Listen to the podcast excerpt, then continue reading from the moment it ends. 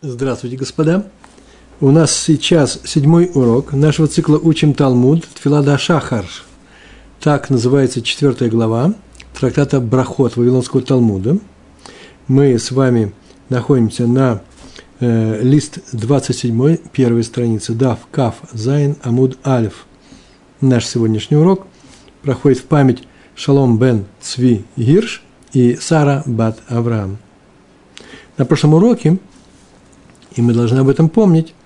Мы с вами учили о том, что когда Раби Иуда в нашей Мишне говорил, что время утренней молитвы э, Амида, Шмунаэсре, да, утренняя молитва, Шахрит, э, утр, время утренней молитвы до четвертого часа, когда он так сказал, ад арба, э, он имел в виду до окончания четвертого часа – многие переводы четырех, но смысл был именно такой. До четырех это означает до четвертого часа. Все поделено, светлая часть суток, на 12 часов. Э, шестой час заканчивается в полдень, а двенадцатый час заканчивается с закатом солнца или с появлением звезд.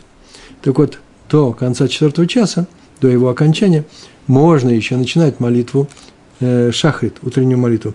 Так сказал Раби Иуда – и вообще, так мы выяснили, что каждый раз, когда он говорит «до», «ад», «ад арба», «ад» – это «до» на иврите, он понимает под этим э, такое выражение «до чего-то» – это значит «до чего-то», включая это чего-то.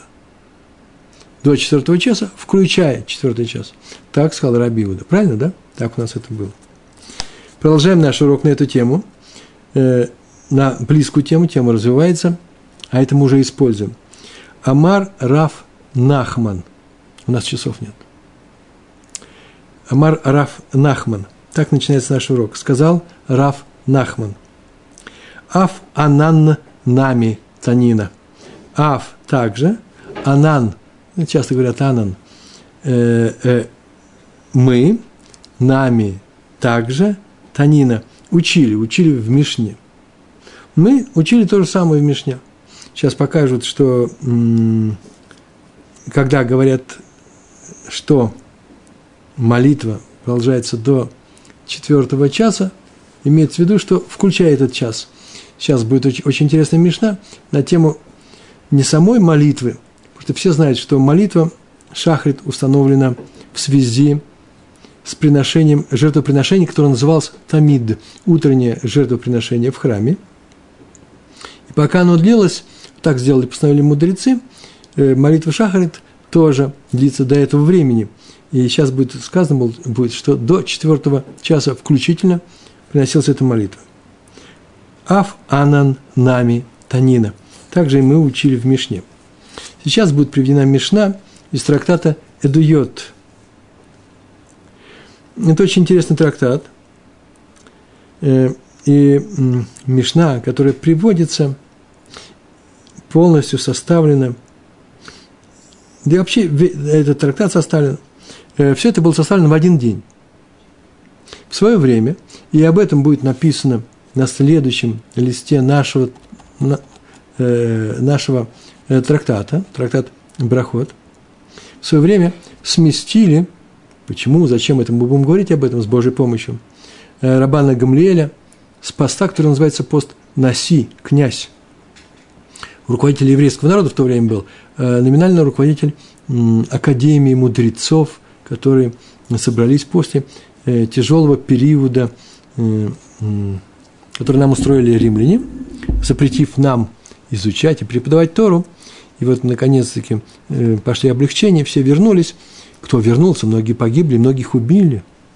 Остались небольшие остатки еврейских мудрецов.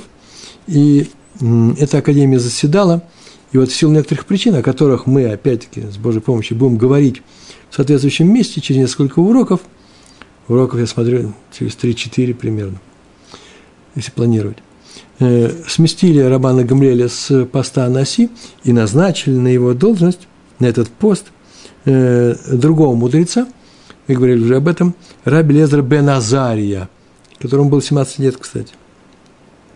Вот в один день были записаны все свидетельства мудрецов по поводу совершенно разных законов Торы. разные законы были, э, не связанные друг с другом, и все это называется эдуйот, свидетельство. Э, некоторые говорят, это я, здесь я не записывал, просто это известно, что трактат назывался раньше, или сейчас, сейчас даже называется «эдиот», там нет «вава», «эдиот». А «эдиот» – это не что иное, как избранные, выбранные э, постановления и законы, которые выбирались мудрецами именно вот в этот день. И так иначе принято говорить «эдует», э, и сейчас будет, мы читаем дальше. Так мы учили в Мишне. Каждый из них, из мудрецов Э, э, того времени, того окружения вокруг Рабана Гамлиэля, раби Элезера бен Азаря, привел ряд свидетельств, которые он или видел своими глазами, некоторый факт, который можно, из которого можно выучить закон, когда мы не знаем, как закон шел, так вот он говорит, я видел такое-то, или же он свидетельствовал, свидетельствовал о самом законе. Я так получил от своих учителей. И это будет сейчас свидетельство пять вещей от Раби Иуда бен Бава. Читаем. Раби Иуда бен Бава, так вот написано в этой Мишне, из трактата Идуйот. Раби Иуда бен Бава, Геид Хамиша Дворим. Он Геид свидетельствовал, то есть предоставил перед еврейским судом, перед равенским судом, перед всеми. И это было записано как закон. Потом это приняли. Э, Хамиша Дворим. Пять вещей. Извините. Первое – шемеманин эт ктана. Ну, в двух словах я так написал. В особых случаях судьи учат маленькую девочку отказать своему мужу, чтобы брак их был аннулирован. Эту маленькую девочку выдали замуж мать ее или брат после смерти ее отца. Тут нужно сделать маленькое отступление. Запомнили само свидетельство, да? Учили, судьи в некоторых случаях учат отказать мемаанин, мема, мемаан, мема, мемааним, это от слова, от корня мем алиф нун, эйн. Ну, в пиеле. То есть учат сказать, подталкивать к тому, подталкивать к тому чтобы человек сказал эйн, ло. Учат это гактана. Кого учат? Маленькую девочку. Маленькое отступление, ну, или большое – э, есть кедушин, когда женщина, девушка или вдова, или любая женщина, которая не замужняя, становится женой еврея. Она становится женой еврея при помощи кедушина, освящения ее в жены. Обычно там есть несколько способов такого освящения. Один из способов дают ей какой-то материальный некоторый предмет.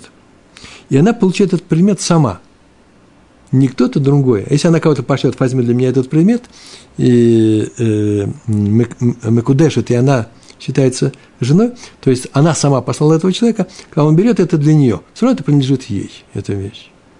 Сейчас от этого у нас осталось кольцо, которое дает э, жених невесте, на самом деле муж жене дает кольцо, и вот Алидайзе при помощи этого она Мекудешит.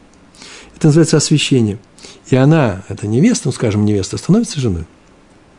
А вот для маленькой девочки кедушин по Торе возможно только когда это, вот это вот деньги, сами кедушин, да, это называется деньги, или э, вещи, которые стоят деньги, не маленькие деньги бывало, например, это кольцо, получает отец. Маленькая девочка, она еще совсем маленькая. На самом деле возраст очень маленький. И э, она становится женой по Торе, так учится из, стих, из стиха, стих в книге Дворим, 22 глава, 16 стих, там так написано, от, от, э, со слов самого отца. Так он говорит, свою дочь я отдал за этого человека. И в трактате Кедушин учит, есть такой трактат, учит, что, э, что он сделал, он отдал. В каком смысле он отдал? Он получил эти Кедушин чтобы она стала женой, так говорит отец. Но девочка, которая сирота по отцу – уже получить эти кедушин, э, кедушин, уже на нее не падают, некому их дать, отца нет. И она не может стать женой через такие кедушин. Их принимать по Торе только отец. Ни старший брат, ни мать, никто. Тем не менее, мудрецы постановили, что можно это сделать, даже если отец умер, и это сделает ее мать, или это сделает ее братья, э, старший, предположим, Э, и это не будет нарушением, в принципе, законов Торы, это кедушин мидрабанан. Не, самой, не по самой Торе, а э, от э, по постановлению мудрецов. Э, зачем это они сделали? Затем, чтобы спасти девочек. Материальное состояние плохое, слабое, и девочку могли ради проносы сдать не в хорошее место и для неправильного использования. А так отдавали в приличную, нормальную еврейскую семью э, с обещанием, что в будущем человек, который брал такую девочку, в принципе, себе в жены, он возьмет ее в жену уже, когда она будет взрослая, или даст ее своему сыну. Это такие вот, э, даже не восточные, а чисто еврейские порядки. Но, когда они издали этот закон, мудрецы, они постановили еще очень интересную вещь. Не просто в дополнение, а они просто э, два э, постановления сделали. Они сделали такое постановление, что девочка, которую выдали, вы, э, которую выдали замуж или мамы, или ее братья, может отказаться от брака с мужчиной незадолго до совершеннолетия. Когда она становится вот-вот почти взрослая, начинает соблюдать Тору, заповеди Торы. Вот такой отказ называется миун. От слова вот отказать. Миун. И она говорит перед судьями, что не хочет. Не хочет она этого брака. Она э, пожила в этой семье, не нравится ей, и тогда она уходит от этого мужчины и считается даже не разведенной, как будто брака не было, даже гетто не надо. Считается, что она была, никогда не была замужем. А здесь сказано, Раби Иуда бен Бава сказал, что? Что учат маленькую девочку сказать. Тут было сказано, что сейчас только мы сказали такое представление, она может отказать, а тут говорится, учат ее так сказать. А почему учат? Что это за случай? Случай очень интересный. Это случай, когда Кедушин, который э, постановили для девочки Мидрабанан, мудрецы, вот нет у нее отца, есть мать, есть братья, и они сделали этот кедушин, дали отцу, например, такое золотое кольцо или еще какие-то определенные деньги. Вот если такие кедушин мешают исполнению заповеди Торы – в таком случае можно их очень хитрым образом обойти. Как обойти? И об этом сказал Раф Иуда бен Бава. Научите ее сказать, как было в постановлении Торы, какое? Э, что сказать? Я не хочу. Она сама могла бы сказать, если она скажет, хорошо. А тут ее просто учат. Э, что это за случай? Смотрите, почему есть кедушин, который мешает исполнению заповеди Торы. Два брата, есть два брата, родные два брата. И они взяли в, жен, в жены двух сестер. Причем эти сестры – сироты, сироты по отцу. Одна взрослая, э, ее кедушин следует из Торы, у Макадешута, все в порядке, и вдову можно. Не только ведь мы э, жен берем, евреи берут э, жен, у которых есть отцы, у которых нет отцов, тоже берут. Она берет эти кедушин сама себе. Все это история. А вторая девочка у второго брата, младшего, младшая была девочка, она была э, на самом деле девочкой, ребенок, ее кедушин установили мудрецы. И вот старший брат умер, не о нас будет сказано. Он умер, не оставив детей. В таком случае, если есть два брата, и один из них умирает, не оставив детей, называется по, по рим, э, римское слово, латин, латынь, по-моему, может, греческое, но по-русски говорят ливератный брак, называется ебум – Э, что делается? В таком случае оставшийся брат берет в жены вдову своего брата. И э, нормальным образом берет ее, она теперь его жена. Э, сейчас мы это не можем сделать, если у нее есть э, другой, э, другая жена, сейчас запрещается это. А раньше, если у него жена, теперь он должен взять эту так говорит об этом Тора. Если он не хочет, и она не хочет, никто не хочет, то делали определенную операцию, халица называлась, с, если вы знаете, с, с таким с ботинком особым, как написано в Торе, и она освобождалась теперь и свободна для всего мира, так говорили. Теперь она может выйти замуж. Но пока она, э, это называется э, скука, пока она обязана сделать и бум. Так вот, младший обязан взять вдовы жену, э, вдову в жены – но поскольку старшая является сестрой, старшей сестрой его жены, маленькая девочка, то вообще-то Тора запрещает такой брак. В Торе сказано, что не может человек взять в жены сестру своей жены. При жизни жены раньше, а сейчас, если э, они э, уже не живут вместе, например, развелись, все, все равно запрещены все сестры э, данной женщины этому мужчине. И если бы второй брак был бы, как мы говорим, человеческий, по Торе, по Торе, лефитейра, лефитора, то э, у него был бы брак, и тогда не нужно делать никакого ебума, младшему брату не нужно брать вдову, оставшуюся от старшего брата, потому что она сестра. Но в том-то и дело, что это же кедушин медрабанан. И Тора говорит, что ни, ни на ком он не, э, не женат. А маленькая девочка, даже подрастая, живет с ним. Она уже выросла, может быть. Что? Нет, не, она маленькая еще, в том-то дело, что она маленькая. Э, и что? Э, и поэтому он должен сделать ебум. Получается, что кедушин медрабанан мешают сделать, это медрабанан от мудрецов, мешает выполнить заповедь, которую постановляет Тора. В таком случае они нашли обходной маневр, чтобы этого никто никому ничего не мешал. Что делается здесь? Значит, мы говорим, что старшая из вдова, старшая сестер запрещена младшему брату, потому что она сестра. Больше того, еще интересно, ему как только умер ее, э, его брат, и его собственная жена, младшая сестра запрещена. Как раз сейчас об этом сказал. Смотрите, потому что вдова сейчас должна сделать ебум с ним, правильно?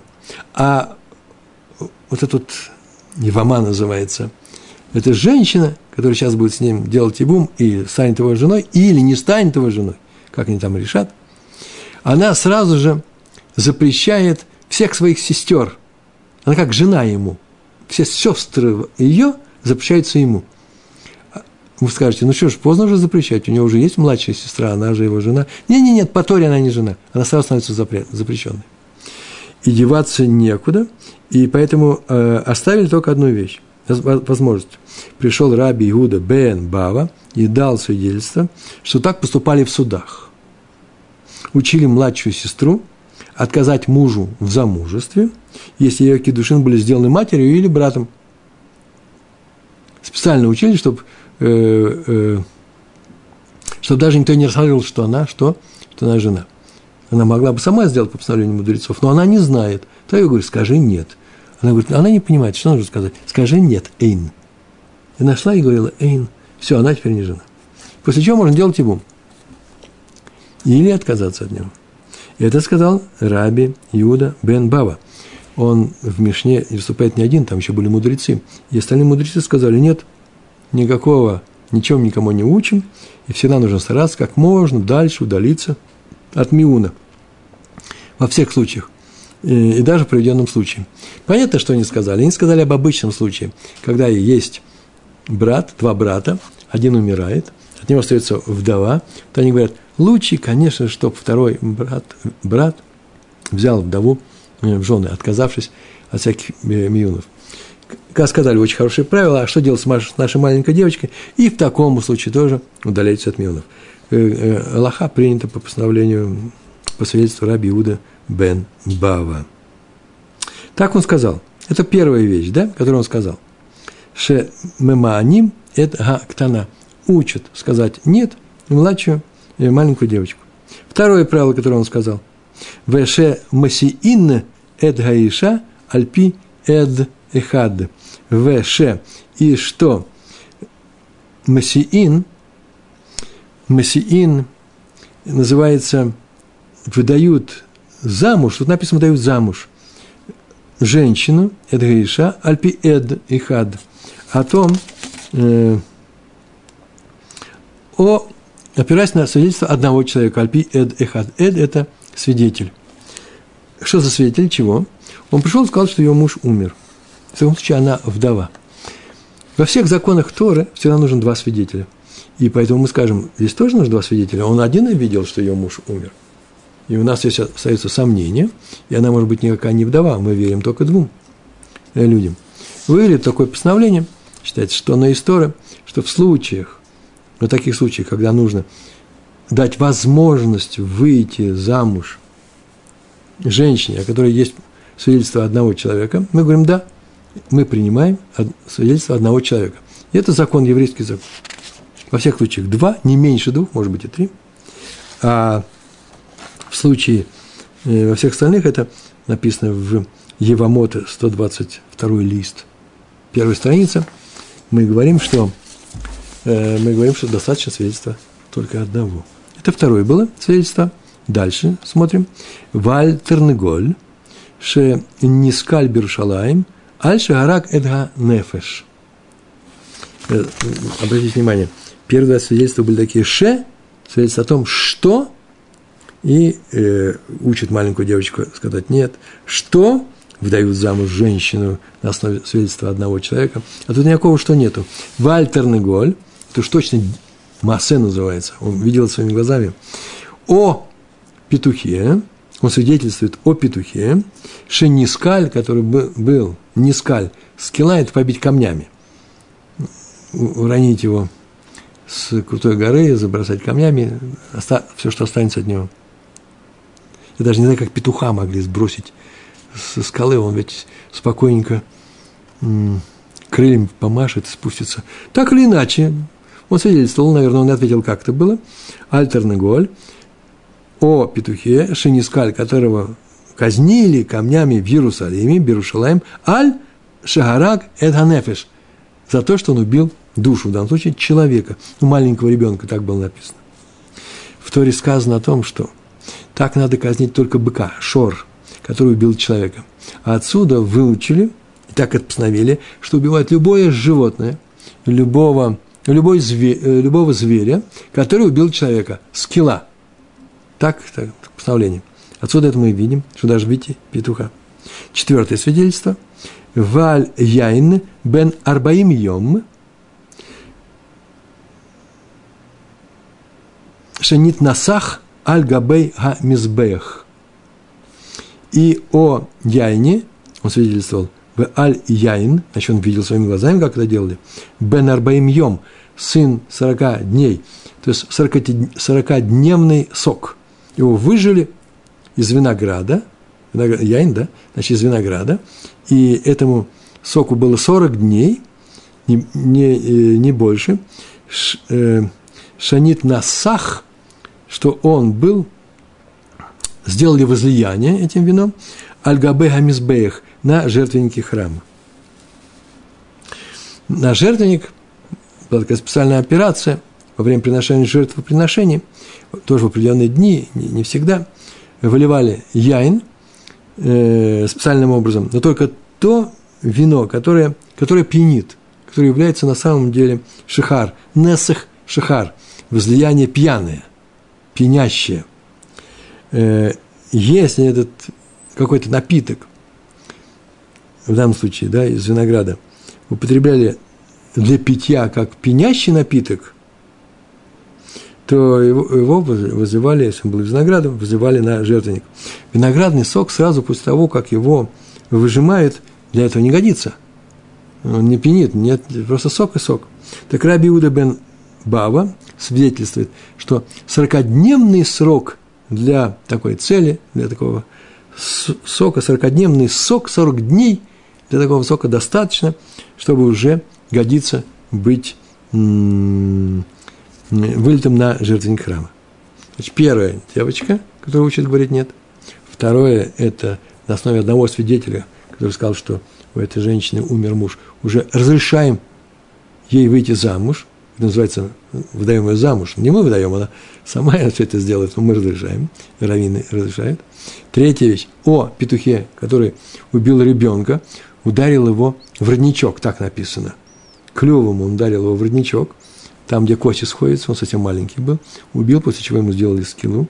И о сорокодневном соке, тоже очень важный момент, как это происходило в храме, об этом сказал Раби Иуда Банбава, Бенбава. И пятое, Вальтамид Шельшахар, о жертвоприношении Тамид Шельшахар, Ше Карев Барба Шаот – который, которые приносили в 4 часа, и не позже. Раньше могли, и не позже. О, это нам и нужно было. Смотрите, здесь не сказано до 4. как сказал Раби Иуда. Или, как мудрецы сказали, до полудня. Здесь сказано «б арба шаот». Это означает, как только четвертый час закончился. Вот о чем свидетельствовал Бава, э, Раби Иуда Банбава, и мы говорим, это совпадает с мнением нашего Раби Иуды, который в нашей Мишне был. Для этого все это было приведено. Шмамина, отсюда следует, шмамина, если в конце такого обсуждения идет слова шмамина, шмамина – это «слушай отсюда». Это есть то, что по-русски говорят, что и требовалось доказать, да? Шмамина, потом будет закон, а потом снова шмамина. Вот в двух таких, таких кавычках, каждый из которых представляет собой два слова шмамина, заключается вывод. Послушайте, слушай отсюда шмамина, из пятого свидетельства Раби Иуда Бенбава, получаем, что Тамид приносили весь четвертый час, то есть выражение «до» ад трактуется как «ад в ад бихлаль». «До» и включая. Шма мина. Слушай отсюда. Так заканчивается э, эта Мишна. Э, между прочим, про Тамид тоже было сказано, есть мудрецы, у них был спор. Вы скажете, ну разве важно какой-то спор? Сейчас скажу, что за спор, а потом, почему это важно. Мудрецы, которые так сказали, о чем он свидетельствовал? Он свидетельствовал о том, что он однажды видел, как приносили э, Тамид, он видел храмовую службу, как приносили Тамид в храме. Или он свидетельствует о том, что закон такой был. Если он видел, э, как этот э, э, Тамид принесли, то это называется карав, был принесен. Или приносился, из раза в раз этот закон, называется карев. Мы считаем, так написано у Рамбама и у многих там даже Раши, что здесь нужно говорить карев, в аль, в аль тамиды шель шахар, ше карев барбаша от. Он свидетельствует о законе. Он просто закон такой получил, теперь и говорит об этом законе. Эшмамина – это всегда финал вывода э, Гемары, который говорит, вот таков и закон. Ну, нужно еще, мы же говорим, это про тамид, про тамид мы говорим. А что теперь как свести их с шахритом. И есть постановление закона на тему окончания времени приноси, э, произнесения, не приношения тамида, а произнесения утренней молитвы шахрит. Читаем. Амар Рав Кагана, Амар Рав Кагана, сейчас говорят Кагане, ну, Кагана, нужно сказать. Аллаха Раби Иуда. Закон идет, по мнению Раби Иуды, который сказал, что шахрит можно произносить до окончания четвертого часа. Почему? Гоиль утнан бифхирта каватай. Гоиль в это всегда потому что. Почему? Лаха Карабиуда. Потому что תנן, в данном случае תנן это вообще ну, это как бара это идет. На самом деле это э, тоже все отмечают Мишна. Про Мишну нужно э, сказать э, תנינא. Э, в Мишне трактата идет, он так сказали, בבחירתא. Я сказал, заметили, я сказал, בבחירתא, потому что дагеш уходит с второй буквы, бейт-бейт. Но все произносят ба, בחירתא. Бихирта – это бахира. Так называется трактат Эдуйот. Именно так он называется, бхирта, в избранные, избранные э, места э, законов, которые были приняты в этот день.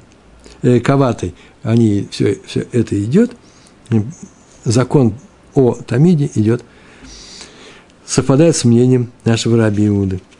Он связал время молитвы с приношением Тамида, как с Тамидом, закон по его мнению, ну так и с Шахритом. Такое последнее постановление. Смотрите, мы с вами э, большую часть сегодняшнего урока очень быстро прошли. Вот если сидеть и серьезно заниматься в Хавруте, что нужно делать, или с учителем, который подробно все это учит – вот на это можно потратить несколько дней, то, что мы сейчас сделали. Ну, мы бежим, немножко у нас э, такой способ обучения, изучения э, Гемары, поэтому движемся дальше. Главное, что мы понимаем ее структуру, понимаем, что к чему здесь было сказано. Итак, только что прочитанный нами, хотел сказать, изученный, прочитанный нами Барайте, где было приведено пять свидетельств от Раби Уды Банбава, говорится в частности, там так написано, сказано, Вальтамид шель шахар, ше карев барба шаот. Об утреннем жертвоприношении Тамид, так сказал тот, кто свидетельствовал, которые приносили в 4 часа. Вот сейчас возникает вопрос, как было сказано в 4 часа. Мантна лега. Ман кто? Тана. Тана. Тана. Кто учитель? Лега. Этому.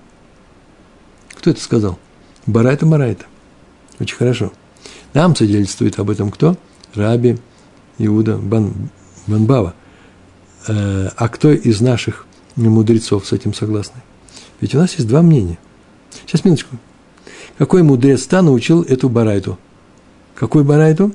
Ман Тана Лега, сейчас скажу, какой барайте говорится, который сейчас будем говорить. Как только сказали такие слова, а теперь барайту сейчас скажешь. Послушайте, какая жутко интересная барайта. Детнан, как учили в барайте, про ман. Детнан всегда учили в барайте. О котором сказано в Торе. Э, помните, да? 40 лет мы с вами блуждали в пустыне. После Цвят Мицраем, после исхода из Египта. И перед входом в Эрцисраэль. Эрцканаан тогда еще она была. И все эти годы, почти все, начиная с определенного момента, как только мы пожаловались, что нам нечего есть, э, мы питались с вами маном. Ман выпадал сам, и каждое утро мы шли и собирали его. Собирали таким образом, что нужно было собрать, сколько бы ты не собрал, всегда хватит тебе по количеству голов в твоей семье. И э, собирали утром, сейчас мы прочитаем весь стих, а если оставалось что-то, ну, выпадало больше, чем нужно было народу, то все это потоками уходило, таяло на глазах и уходило просто потоками шло. Животные питались, пили, еще что-то. Написано в Торе, в Шмот, 16 глава, 21 стих. И собирали его утром-утром. Каждое утро называется. Утром-утром. Бокер-бокер. Каждый, кто мог съесть. В хам гашемеш в намаз. Так заканчивается этот стих. И нагревало солнце, в хам гашемеш, становилось оно горячим, солнце начинало э, жарко печь, заканчивалось утро, называется. В намаз, в намаз и таял, растворялся этот ман.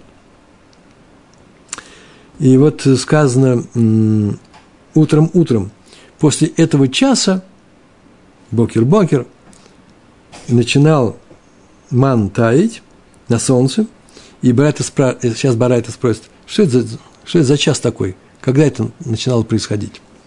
Жутко интересно, потому что сейчас мы хотим определить, что такое бокер, утро. Мы говорили, что утренняя молитва, утром бокер, и тамид приносили утром бокер, а тут у нас целый стих есть. Собирали его бабокер, бокер-бокер, каждое утро. Заметили, мы двойной Двойное слово вот это, бокер-бокер, перевели каждое утро. Так ли это? Сейчас мы посмотрим. В хам ашемеш в намаз, и он таил, и он таил. И вот сама Барата говорит, барба шаот. Это происходило в, э, в 4 часа. Время, когда начинал таять ман. И сама, сама Барайта спрашивает тут же, откуда взялся такой ответ страны. Сейчас она объяснит, откуда. Ата умер барба шаот – ты говоришь, 4 часа? О, эйной элабешеш шаот. Или, может быть, 6 часов, полдень, как самая жара начиналась. В 6 часов. И стоит в зените, и жара достигает своего пика. Тотальная жара, я говорю. Так сейчас было сказано в 4. Так, э, может быть, все-таки в 6? Сама Барайт спрашивает. И объясняет, откуда взялось такое сомнение. Она сейчас приведет другую историю. Про Авраама, который после обрезания, у него было тяжелое состояние на третий день. И он сидел у Петаха э, Оэль, у входа в шатер, и э, было очень жарко. И в это время пришли три путника, если помните, да, троица еврейская, три ангела. Один пообещал, что будет ребенок у него через год, в это же время года – Ребенок будет через 9 месяцев после зачатия. Но в это время года он точно родится, что будет. Второй э, пошел уничтожать с дом, а третий пошел спасать Лота. Есть несколько вариантов, но примерно так это все это происходило. У иной элабышеша от. Кшегу умер. он говорит, это все Тора говорит, он это Всевышний. Про Авраама в книге Берешит, 18 глава, первый стих. Кехом айом. И сидел Авраам на своем месте, кехом айом, во время, сидел он входа в шатер, знойным днем. Кехом – это, можно сказать, хом айом. В Торе написано кехом айом, знойным днем. Что это такое кехом айом? Непереносимый зной был. Это Арейше Шаот Амур. Уже это точно 6 часов, полдень. После чего прохлада, э, жара спадает, начинается прохлада, солнце просто опускается. А до этого жара э, растет. Солнце только поднимается. Если у нас нормальный ветер есть, чтобы не оставалась накопленная жара, чтобы ее уносили, а только то, что происходит от солнца, то пик ее будет в 6 часов. Так понятно, что если Кахом Айом сказано, это 6 часов, варе 6 шаот. Амур. Раз это 6 часов, гама они макаем. Как я могу осуществить, называется, как я могу объяснить то выражение, которое у нас сейчас только было. Вехам гашемиш, в намаз. И нагревало солнце – нагревалось, можно сказать, делало теплее окружающую природу, венамас и та э, мантайл, как там мантайл, интересно выражение. Э, это что это такое? Ведь написано же по-разному. В одном случае кехом айом, а во втором хам ашемеш венамас. Значит, разные периоды времени. Как ты это объяснишь? О мане Тора не пишет знойный день. Вывод – поскольку ман начинал только таять, только таять тогда, венамас, до этого он не таял, речь идет о сроке более раннем, чем 6 часов, когда в тени еще, предположим, прохладно, прохладнее, чем в полдень. Так мы получаем какой ответ? Барба шаот. Что означает хам хашем шванамас? Арба шаот. В четвертом часу. Барайтон сообщает, еще раз скажем, что 4 часа хам хашемыш нагревалось солнце. На солнце жарко, а в тени прохладно. На солнце уже жарко, а в тени еще прохладно. И это срок, когда ман начинает таять на солнце. А в 6 часов в полдень хам айом, э, хом айом, хом айом, жара дневная. Жара, жарко везде, даже в тени. Вот нам сейчас рассказал Барайта, что Барба Шаот в четвертом шат, часу, четвертом часу, э, что происходит? У нас это не что иное Хам Хашем и Шванамас. Прям получили из этих двух стихов. До четвертого часа продолжается утро. Мы там сказали, утро-утро, да. А с четвертого часа наступает день. С четвертого часа. Вопрос Гемара к Бараке. С четвертого часа, то есть целый четвертый час берется в рассмотрение. Включается он в утро или не включается? Если по Барайте с четвертого часа начинается жара, это значит три часа и выше, то это явно не Раби Иуда, потому что он четвертый час включает утро. И явно не мудрецы, которые сказали, до полдня идет утро. Там это можно делать до полдня, до полудня. Мани, кто учил этому Барайту? И сказал, что в 4 часа у нас начинается, в четвертом часу начинается день. Почему мнению это Барайта идет? Ло Раби Иуда, ло Банан. Не Раби Иуда и не мудрецы – которые спорили выше на тему, до какого часа приносится жертвоприношение Тамид. Почему? Сейчас посмотрим, если это Раби Иуда, то тот, а если это Рабанан, то тот. Смотрите. И Раби Иуда, если это Раби Иуда, это его мнение в нашей барате, ад арба шаота нами цафрагу, то до четвертого часа включительно нами цафрагу все еще утро. Так сказал Раби Иуда – по его мнению, утренняя молитва, жертва в храме приносилась весь четвертый час. Это утро. В то время как, согласно братьям, четвертый час уже не утро, это день. И Рабанан, если ты скажешь, что это по мнению мудрецов, ты еще больше, еще хуже, еще больше противоречия. А от хацот нами цафрагу до полудня утра, по мнению мудрецов, поскольку они считают, что утренний тамид приносили до полудня. Таким образом, в 4 часа каким образом 4 часа таял этот ман? Это же день. Утром можно собирать было ман, а потом он таял. Значит, когда он начал таять, это уже не утро, это день. Понятный вопрос, да? Гемар отвечает. Да не, на самом деле ты можешь сказать, что и то, и другое, и Раби Иуда, и мудрецы. Не надо выбирать одного из них. Почему? אי בעית אימא, если хочешь, скажи Раби Иуда. Если хочешь, скажи это, Барайта идет как Раби Иуда. אי בעית אימא רבנן. А если хочешь сказать, как רבנן. И объясняет. Гемара поясняет все это. אי בעית אימא רבנן, начинается со второго. Если хочешь, скажи, если хочешь, то скажи, как мудрецы, идет это Барайта. Никакого противоречия у тебя не будет с тем, что они сказали про Тамид, и с тем, что сказано здесь. В 4 часа, в четвертом часу э, начинал таять ман. Амар Кра. Так в стихе написано. Амар Кра – это сказал стих. Бабокер, бабокер. Утром, утром. Что мы с вами сделали тут? Как русские переводчики, как переводчики на русский язык. Бабокер, бабокер. Так переводится в книжках, посмотрите. Каждое утро. Нет, так не бывает. Это какой-то смысл имеет. Утро, утро. Первое слово утро, а второе слово чье утро? Утро, шель, бокер, шель, бокер. Смотрите, бокер, бокер. Оказывается, утро надо было разделить на две части. Был первая часть, первое утро, а потом второе, вторая часть – это второе утро. Называется халкугу лишней бкорим. Многие произносят как б карим, там э, камац. Ашкенозим произносят бкорим, ну, КамАЗ там стоит. Покорим. Халку гу разделили его утро лишне покорим на два утра. На, на два утра разделить утро из шести часов разделили на два, получилось три и три.